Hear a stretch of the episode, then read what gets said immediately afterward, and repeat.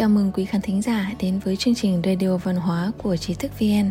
Kính chúc quý vị một ngày mới an lành. Hôm nay mời quý vị đến với bài viết của Trúc Nhi. Tại sao chúng ta luôn không thể đạt được kỷ luật tự giác cao độ? Mỗi người, ai cũng đã và đang đặt ra cho mình rất nhiều những mục tiêu khác nhau như tập thể dục, giảm cân, đọc sách, đi ngủ sớm và dậy sớm, vân vân.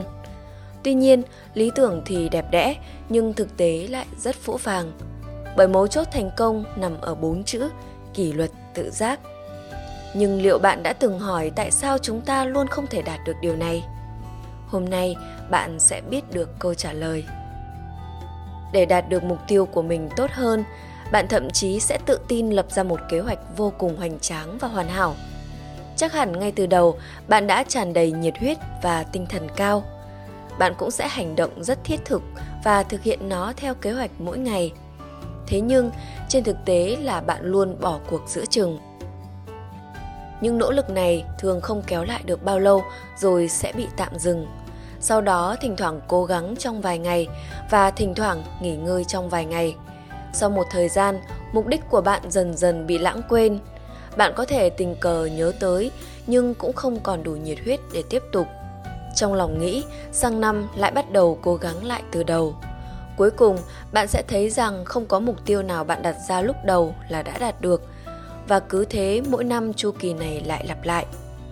Trong tâm lý học điều này còn được gọi là hiệu ứng cửa sổ vỡ rằng trong một tòa nhà nếu một vài cửa sổ bị phá vỡ và không được sửa chữa sẽ có xu hướng thu hút những kẻ phá hoại phá thêm vài cửa sổ khác. Tương tự như vậy, nếu một vỉa hè có rác tích tụ thì người ta sẽ tiếp tục xả rác hoặc để cả túi rác ở đó. Hiệu ứng này đề cập đến sự tồn tại của một hiện tượng xấu nhỏ, nhưng nó sẽ truyền đạt một thông điệp và gợi ý, khiến hiện tượng xấu dần dần kéo dài và mở rộng. Lý do tại sao chúng ta không thể đạt được kỷ luật tự giác, đó cũng là do bị ảnh hưởng bởi hiệu ứng cửa sổ vỡ. Sau khi bạn đã nỗ lực rất nhiều, thì ngày mà bạn lơ là chính là ngày tấm kính đầu tiên bị vỡ. Khi tấm kính này bị vỡ, bạn lại càng xa rời sự kỷ luật tự giác. Giống như một người muốn tập yoga, cô ấy đã mua một tấm thảm yoga với sự thích thú. Trong vài tuần đầu tiên, cô ấy có thể kiên trì tập luyện mỗi ngày. Cho đến một ngày, sau khi đi làm cả ngày, cô cảm thấy rất mệt mỏi. Cô thầm nghĩ sẽ nghỉ một hôm. Nhưng cũng chính vì ngày nghỉ này mà cô ngày càng ít tập yoga, cho đến cuối cùng, cô ấy đã cất tấm thảm yoga và không bao giờ chạm vào nó nữa. Cũng tương tự, trên một con đường rất sạch sẽ sẽ không có nhiều người tự ý vứt rác bừa bãi, nhưng nếu bạn đang ở trên một con phố đầy rác, bạn sẽ thấy rằng người qua đường khá thoải mái và tự nhiên khi vứt rác. Họ sẽ nghĩ rằng không có gì sai khi mình vứt rác, bởi vì nơi này quá bẩn và dù sao ở đây cũng đã có rác, mình vứt thêm một vài thứ cũng không phải là vấn đề. Trên thực tế, hành động vứt rác bừa bãi và vô ý thức này lại là một trong những nguyên nhân khiến con phố nơi đó trở nên bẩn hơn. Hay nếu bạn đang xếp hàng, mọi người cũng đều đang xếp hàng một cách có trật tự. Khi đó, những người đến tiếp theo sẽ tự nhiên xếp hàng theo. Nhưng nếu trong đội ngũ này đột nhiên xuất hiện một người tự động chen hàng và không ai ngăn chặn hành vi đó, chắc chắn ngày sau đó sẽ sớm xuất hiện người thứ hai và thứ ba chen hàng như vậy. Cuối cùng, đội ngũ này sẽ nhanh chóng trở nên hỗn loạn. Tuy nhiên, có thể đã quá muộn để ngăn chặn hành vi đó. Sau cùng thì sao? Những người đến sau sẽ không còn xếp hàng đàng hoàng mà là hòa vào cảnh hỗn loạn.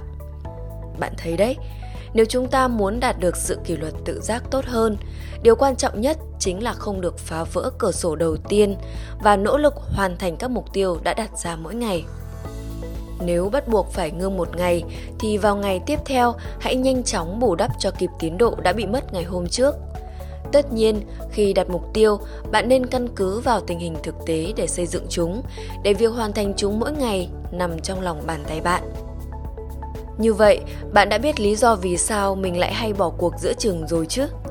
Vậy ngay từ hôm nay, hãy bắt đầu lại và nỗ lực thêm một lần nữa và đừng lặp lại những sai lầm này chắc chắn bạn sẽ gặt hái được những thành công của riêng mình. Đến đây là kết thúc bài viết Tại sao chúng ta luôn không thể đạt được kỷ luật tự giác cao độ của Trúc Nhi dịch từ Vision Time tiếng Trung. Cảm ơn quý khán thính giả đã lắng nghe, đồng hành cùng trí thức VN. Quý vị có thể truy cập vào trang web trí thức vn.org hoặc tải ứng dụng mobile trí thức VN để đọc thêm các bài viết văn hóa của chúng tôi. Đừng quên nhấn subscribe đăng ký kênh và để lại bình luận ở bên dưới.